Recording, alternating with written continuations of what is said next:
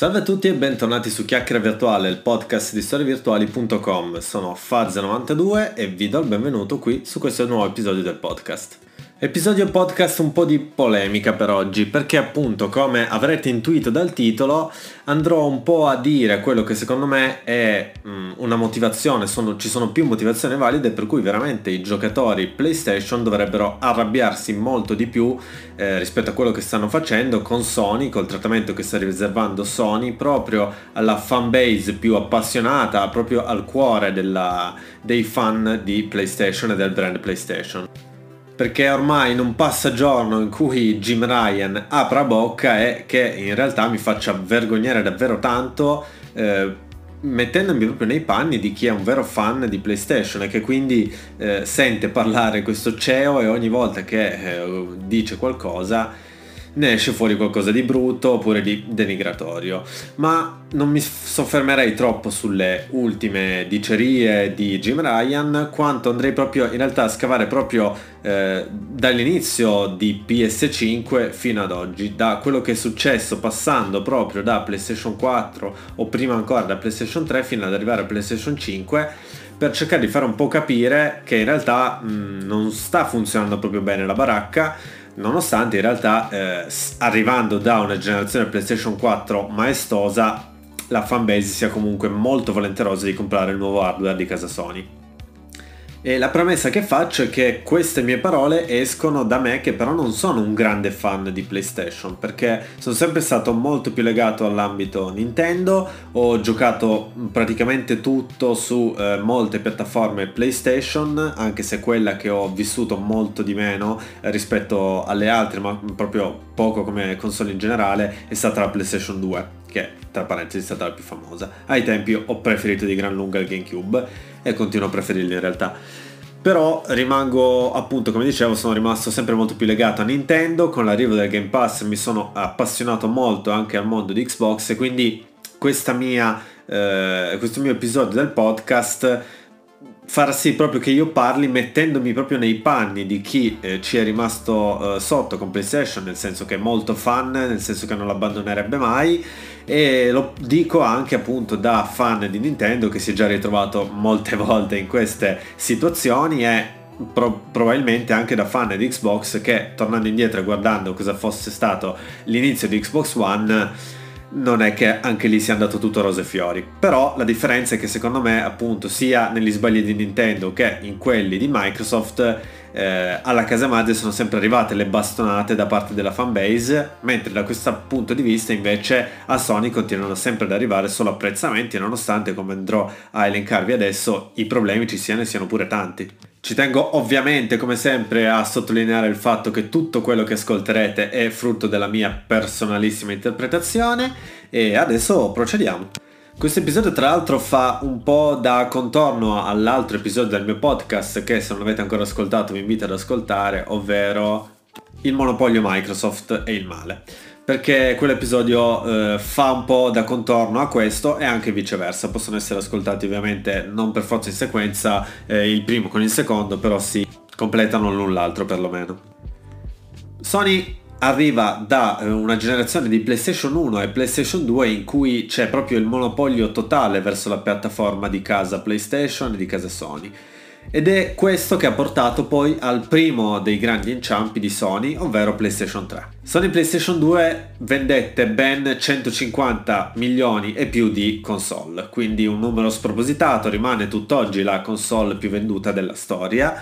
e sembra che neanche Nintendo Switch riuscirà a superare questo record assoluto, nonostante potrebbe avvicinarsi molto.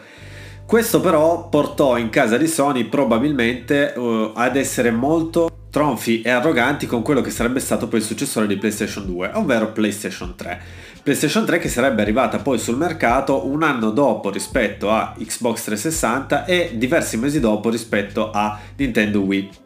PlayStation tre quindi sarebbe arrivata in un momento in cui sia Xbox trecentosessanta che Nintendo Wii eh, avevano già venduto diverse eh, milioni di copie e in cui in realtà c'erano molti giocatori contenti sia dell'una che dell'altra.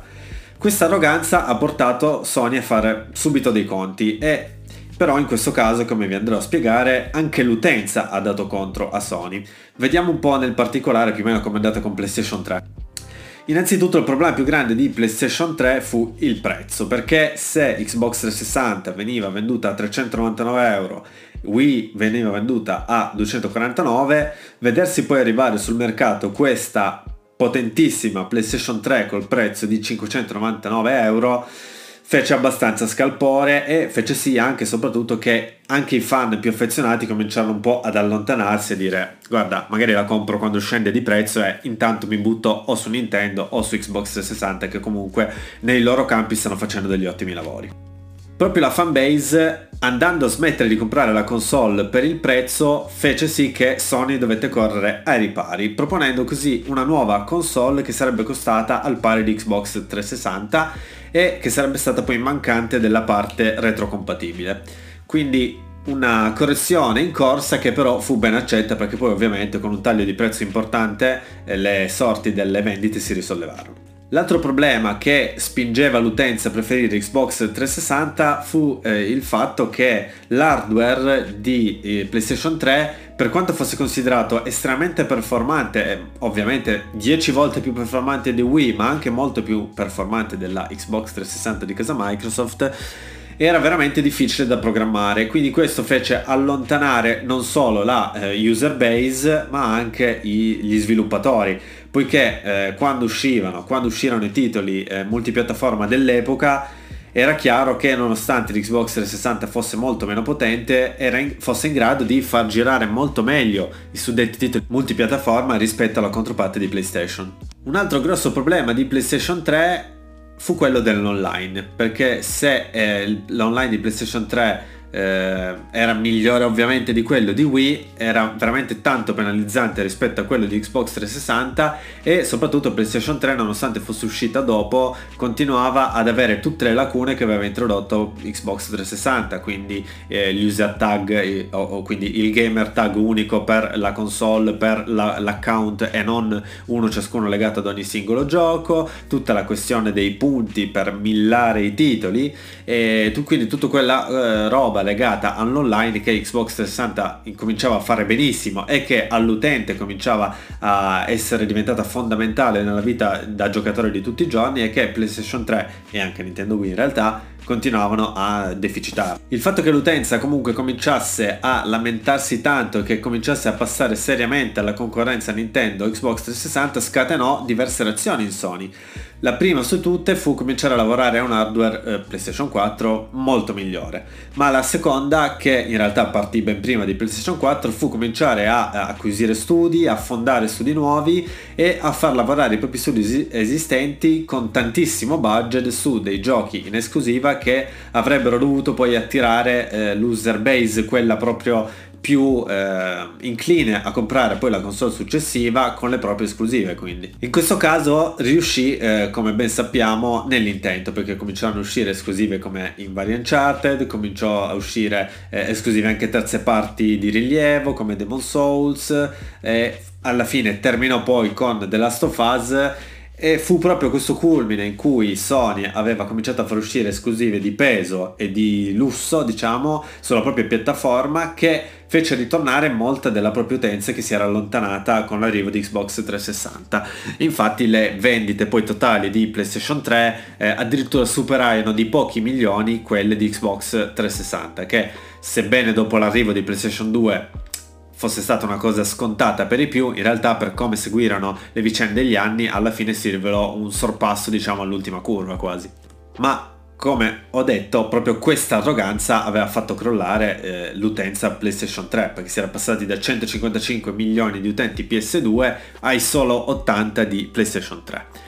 Si risollevò poi con PlayStation quattro, cercando innanzitutto di venire molto più incontro ai giocatori, ponendo una pezza importante su quello che era successo con PlayStation tre. Quindi con PlayStation quattro non arrivò più arrogante dicendo adesso arriva PlayStation, dettiamo noi legge, ma cercò proprio di migliorare tutti i difetti precedenti. Ovviamente PlayStation quattro ebbe anche vita un po' più facile, perché comunque arrivò Nintendo Wii U come concorrenza, quindi una console che, vendete tredici milioni di unità, sappiamo benissimo com'è andata, non fu proprio in grado di concorrere realmente con PlayStation quattro. Ma arrivò anche un Xbox One che per carità, per quanto evolvesse la Xbox trecentosessanta in tutto e per tutto, arrivava poi sul mercato un po' arrogante come aveva fatto PlayStation tre prima, puntando non più tanto sui giochi ma su altro. Quindi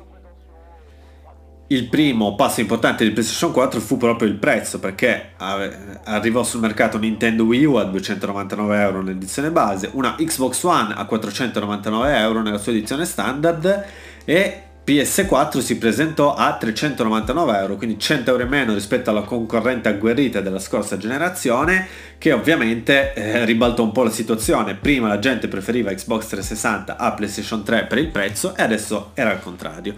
Inoltre PlayStation quattro risolvette tantissimo i problemi di online che deficitavano ancora la PlayStation tre e soprattutto non poneva limiti, soprattutto in apertura di generazione, all'usato, all'always online e tutte queste cose qua. Quindi PlayStation quattro partì benissimo con tutti questi bonus rispetto alla concorrenza e proseguì comunque con la sua aggressivissima politica di acquisire eh, esclusive temporali e non, e di generare esclusive proprie eh, andando avanti con gli anni, proprio per far restare la sua utenza più classica. E arriviamo poi al duemilaventi con PlayStation cinque, Xbox Series X ed S e Nintendo Switch, perché secondo me di nuovo a inizio duemilaventi con centoventi milioni quasi di PlayStation quattro piazzate, eh, Sony se ne arriva con questa PlayStation cinque in modo estremamente arrogante ed esuberante, che all'epoca ovviamente all'annuncio penso che fosse anche normale che non fecero troppo discutere, perché comunque si arrivò dopo una generazione molto stanca di PlayStation quattro e Xbox One, quindi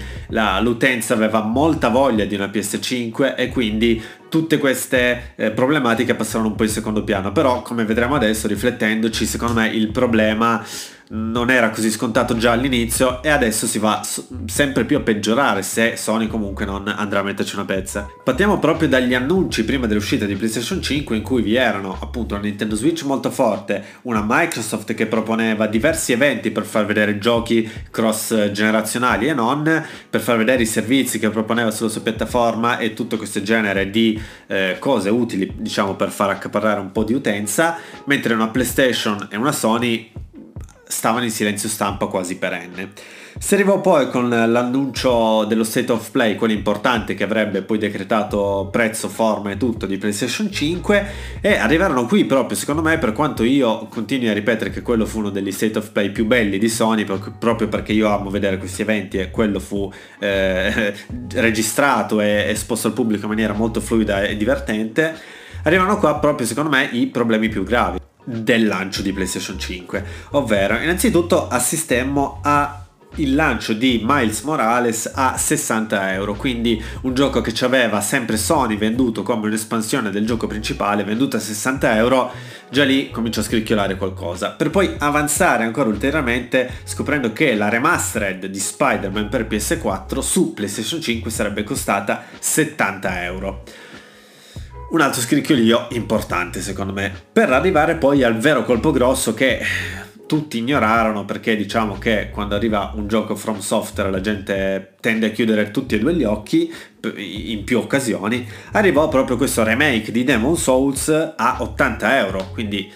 un bel boost di un trenta quaranta per cento in più rispetto al prezzo medio che eravamo disposti prima a pagare con di solito i remake, che abbiamo sempre pagato quasi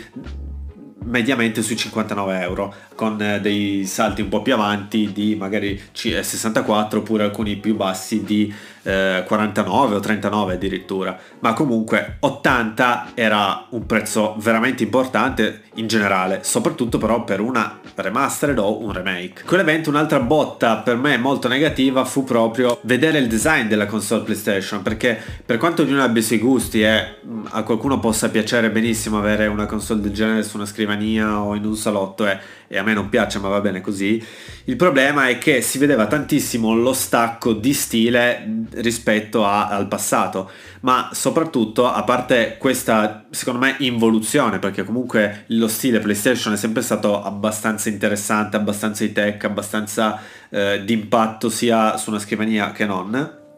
per quanto io abbia odiato P S quattro per il rumore che causava, per tutti i problemi, esteticamente secondo me è sempre stata una delle console più belle che ci fossero sempre state, idem la prima PlayStation due. Qua oltre ad avere un design estremamente strambo e delle dimensioni veramente troppo esose, troppo generose, mi accorsi anche di un altro problema che in realtà non si era mai visto su nessun'altra console, ovvero che la console non era semplicemente da togliere sulla scatola e piazzare dove la si voleva, ma c'erano delle viti da avvitare, c'erano degli stand da posizionare in un modo o nell'altro, in modo anche poco intuitivi, perché ricordiamoci comunque che una console deve essere anche indirizzata ad un pubblico che non sa usare forse un cacciavite, arrivando poi a vedere anche delle sostituzioni dell'esse esse di interno per aumentarne la memoria, eh, cosa resa diciamo ufficiale da Sony, quindi sì, si può fare secondo Sony, ma molto scomodo, anche lì c'era da smontare diversi pezzi e c'era da usare cacciaviti, viti, vitine, quindi anche quello molto molto poco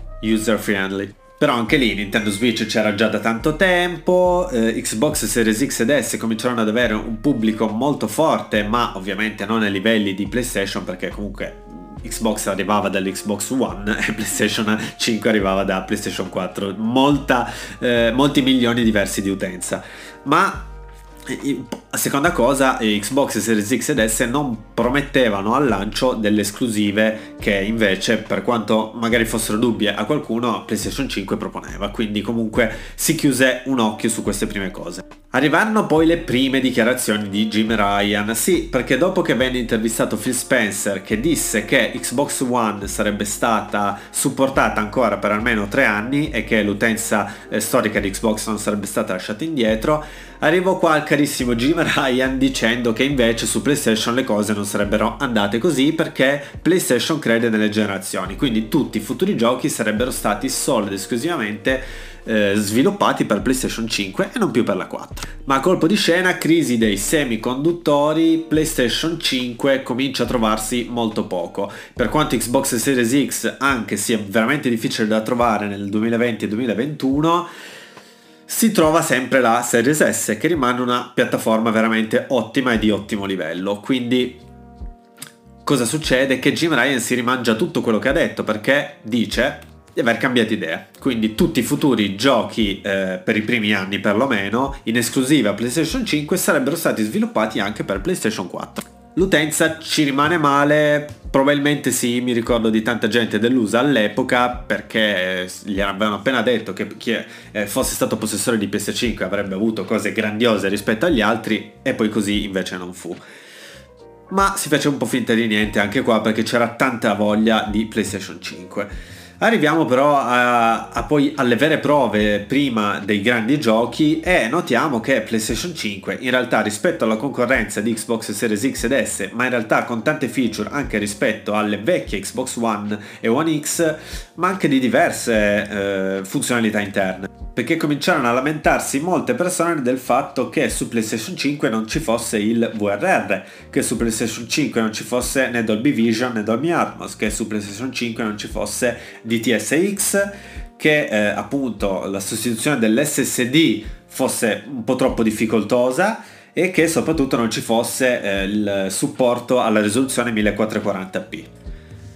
In realtà alcune di queste cose sono state risolte nel momento in cui sto eh, parlando, sto registrando il podcast, però comunque rimangono delle, delle critiche importanti, anche perché attualmente è stato aggiunto sia il millequattrocentoquaranta p che il V R R. Il problema è che il V R R su PlayStation cinque inspiegabilmente viene sbloccato solo con la banda passante dell'H D M I due punto uno, quindi chi non ha una tivù eh, con l'H D M I due punto uno non può sfruttare il V R R. Per me è una follia totale questa. Quindi anche chi ha un monitor a millequattrocentoquaranta p eh, aggiornato con la PlayStation cinque, quindi può, volendo potrebbe giocarci a millequattrocentoquaranta p da adesso con PlayStation cinque, non può comunque usufruire del V R R, perché a millequattrocentoquaranta p la banda non arriva a quella dell'H D M I due punto uno, rimane quella dell'H D M I due punto zero, e quindi Sony ha deciso che non sia in grado di usare il V R R. In pratica dice alla sua utenza che vuole giocare su un monitor millequattrocentoquaranta p, comprati una tivù O L E D Sony e non rompere le scatole. Questa chiacchiera però viene subito subito abolita, perché il "noi crediamo nelle generazioni" diventa subito stantio, perché appunto Jim Ryan di nuovo sui vari palchi degli eventi dice che eh, i giochi come Horizon, Gran Turismo e eh, God of War, per dire i tre più famosi, sarebbero stati anche eh, sì esclusive PlayStation, ma disponibili anche su PlayStation quattro. Il problema è che anche qua andiamo a vedere che chi andrà a giocare il gioco su PlayStation quattro pagherà settanta euro e chi invece lo vorrà per PlayStation cinque dovrà sborsarne ottanta. Chi comprerà il gioco per PlayStation quattro e vorrà giocarci su PlayStation cinque potrà farlo con dieci euro di differenza. Anche qua si faccia un po' finta di niente, però eh, secondo me qua il problema è veramente imbarazzante per un giocatore base PlayStation cinque, soprattutto quando c'è la concorrenza che questi aggiornamenti sui first party e sulla maggior parte dei third party te lo fa fare gratis. Inoltre sulle nuove Xbox Series tra l'altro c'è un solo file per un videogioco, mentre su PlayStation cinque bisogna scaricare il file P S quattro o quello P S cinque. Se si compra il gioco per P S quattro si scarica quello per P S quattro, poi bisogna andare a pagare dieci euro per poi andare a scaricare un altro file nella versione PlayStation cinque. Praticamente Jim Ryan ha ribadito più volte che no, una patch gratis non te la vuole fare. La patch per sbloccare il quattro K sessanta fps e qualche filtro volumetrico, qualche occlusione ambientale in più, tu la devi pagare dieci euro. Mentre se sulla concorrenza non si fa, a lui va bene lo stesso. E io questo non l'andrei proprio a mettere solamente come un problema di PlayStation e una figata di Xbox, perché è sempre stato così che su P C, se hai la scheda video da duecento euro giochi in una determinata maniera, se hai la scheda video da ottocento giochi ad una qualità molto più alta, ma non è che se alzi lo slide degli F P S, del cap degli F P S devi pagare dieci euro, se aumenti la risoluzione da mille ottanta a eh, duemilacentosessanta devi pagare dieci euro, no, eh, e quindi sì, è un pregio di Xbox, ma è diventato un pregio solo perché la concorrenza PlayStation non lo vuole fare gratis. Però l'aggiornamento da una versione all'altra dovrebbe essere gratis a prescindere, e lo capisco che nell'epoca Play due, Play tre non lo fosse, ma anche Play quattro, perché l'architettura online, i server, eh, diciamo gli user tag erano ancora un po' fumosi, però adesso nel duemilaventuno duemilaventidue deve essere obbligato, eh, è obbligatorio per tutti dare gratis eh, l'aggiornamento per la nuova generazione. E prima di passare alle ultime terribili parole di Jim Ryan, io andrei proprio sul fatto anche dei servizi, perché eh, per quanto il Game Pass di casa Microsoft spopoli, in realtà non tanto come si vorrebbe, come vorrebbe Microsoft, però diciamo che avere eh, trenta milioni di utenti paganti al mese a Microsoft fa piacere, e fa piacere anche noi utenti perché possiamo giocare a tanti giochi indie, doppia A e tripla A al lancio senza dover pagare. E invece proprio PlayStation col suo nuovo servizio di PlayStation Plus secondo me è stato annunciato veramente male, perché praticamente il servizio nuovo di PlayStation ti dice guarda, con il nostro servizio che costa più di quello della concorrenza puoi fare meno cose. E il problema è stato che l'utenza l'ha recepito eh, dicendo che era giusto così, perché Sony non può permettersi di fare queste cose, Sony non può permettersi i titoli tripla A al lancio, e quindi è giusto che la sua utenza paghi una cifra mensile e che poi quando escano i giochi che le interessano vada a comprarli a prezzo pieno, quindi a ottanta euro minimo. E questo sarebbe stato proprio uno dei eh, modi migliori per incazzarsi, dicendo guarda, io non solo non aggiorno la mia sottoscrizione a PlayStation Plus, ma la cancello proprio, perché io non voglio pagare dieci euro per avere niente al mese quando la concorrenza con dieci euro ha trecento titoli, e soprattutto quando la concorrenza con tredici al mese, e sto parlando del Game Pass Ultimate, ha il mondo, perché ha i titoli Xbox One, Xbox trecentosessanta aggiornati in quattro K a volte a sessanta fps, ha i titoli eh, indie soprattutto, ma anche doppia A e alcuni tripla A terze parti e tutti tripla A first party inclusi a day one senza sborsare un euro in più. Per tredici euro al mese può anche giocare in cloud su smartphone dove vuole, mentre la stessa cosa su PlayStation non si può applicare, perché con quattordici euro al mese eh, si ha eh, accesso a molti meno titoli, non si hanno accesso ai titoli delle vecchie generazioni come invece fa Microsoft, non si può giocare in cloud, i titoli vanno acquistati al day one a ottanta euro, mentre addirittura se si vuole giocare ai vecchi titoli PlayStation uno e due bisogna sborsare diciotto euro al mese. Secondo me è una follia totale. E per di più giochi PlayStation tre eh, Sony non è ancora stata in grado di fornirli eh, scaricabili, bisogna per forza giocarci in cloud. E anche qua eh, Sony è stata violentemente difesa eh, al posto che essere violentemente attaccata, perché i giochi per PlayStation tre sono difficili da emulare. Infatti mi sta bene proprio per quello che è la concorrenza, ovvero Microsoft, a differenza di Sony e Nintendo, i giochi non li emula ma li ha riscritti proprio per girare su Xbox One e Xbox Series, e infatti in questo modo girano in quattro K e spesso e volentieri a sessanta fps pure.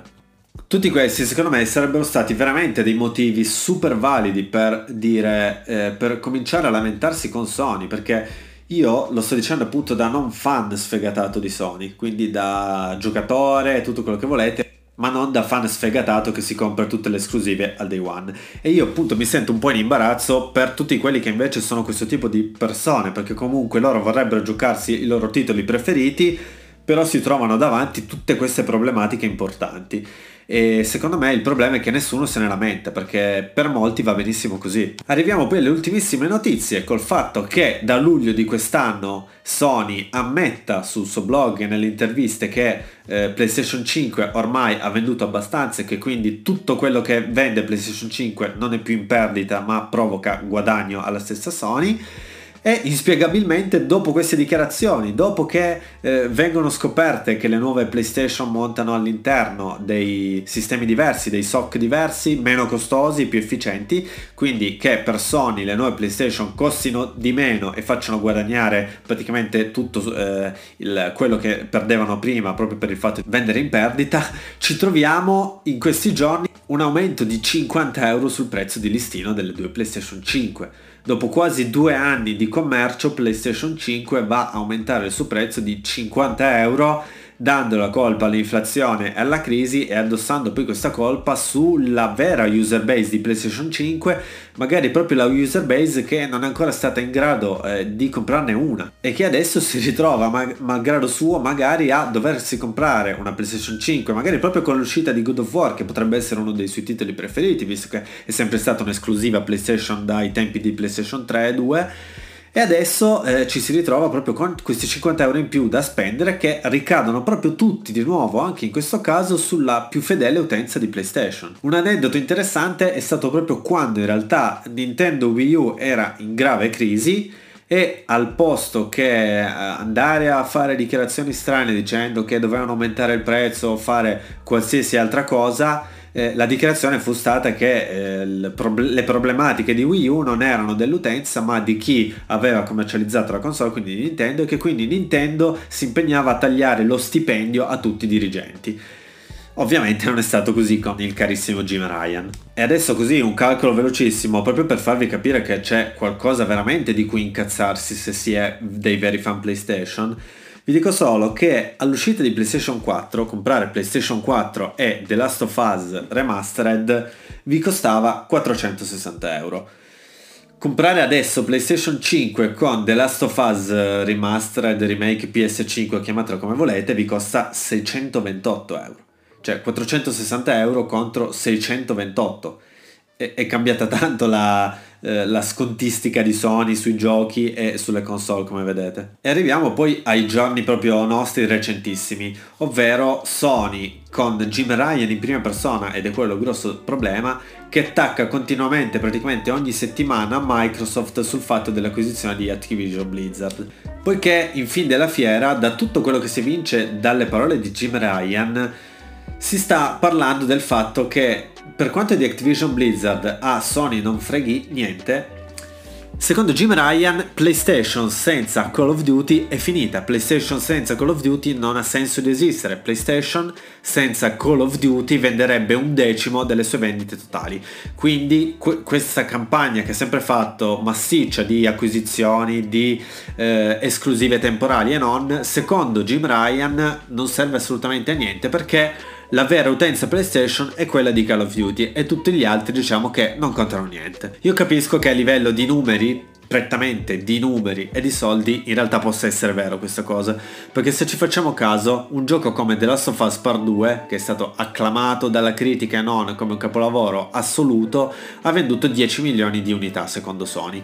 eh, dieci milioni sono veramente tante, no? Per un gioco, lo sappiamo bene. Il problema è che quei dieci milioni sono meno del dieci per cento dell'utenza che ha comprato PlayStation quattro. Quindi io capisco quello che vuole dire Jim Ryan, però non sarebbe lui a doversi mettere in prima persona a dire che PlayStation cinque senza Call of Duty è finita, che PlayStation cinque senza i giochi di Activision non vende più nulla, ma soprattutto siamo arrivati a delle dichiarazioni dicendo che eh, senza Call of Duty la gente non avrebbe più motivo per comprare PlayStation cinque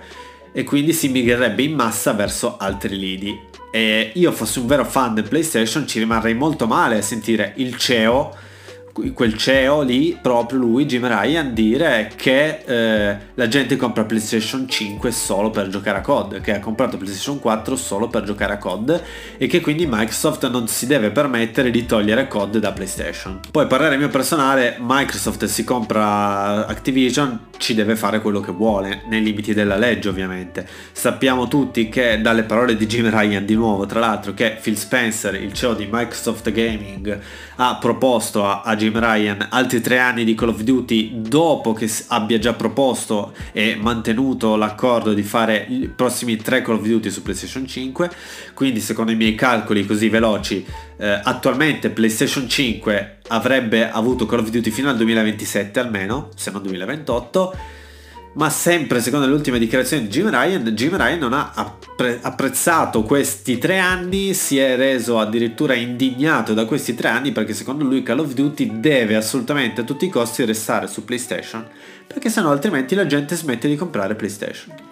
E se l'aumento di prezzo dei giochi non ha infastidito i giocatori PlayStation, se le remastered ad ottanta euro non l'hanno infastiditi, se la mancanza di feature che ha la concorrenza non l'ha infastidita, se gli abbonamenti migliori della concorrenza non hanno infastidito i giocatori core PlayStation,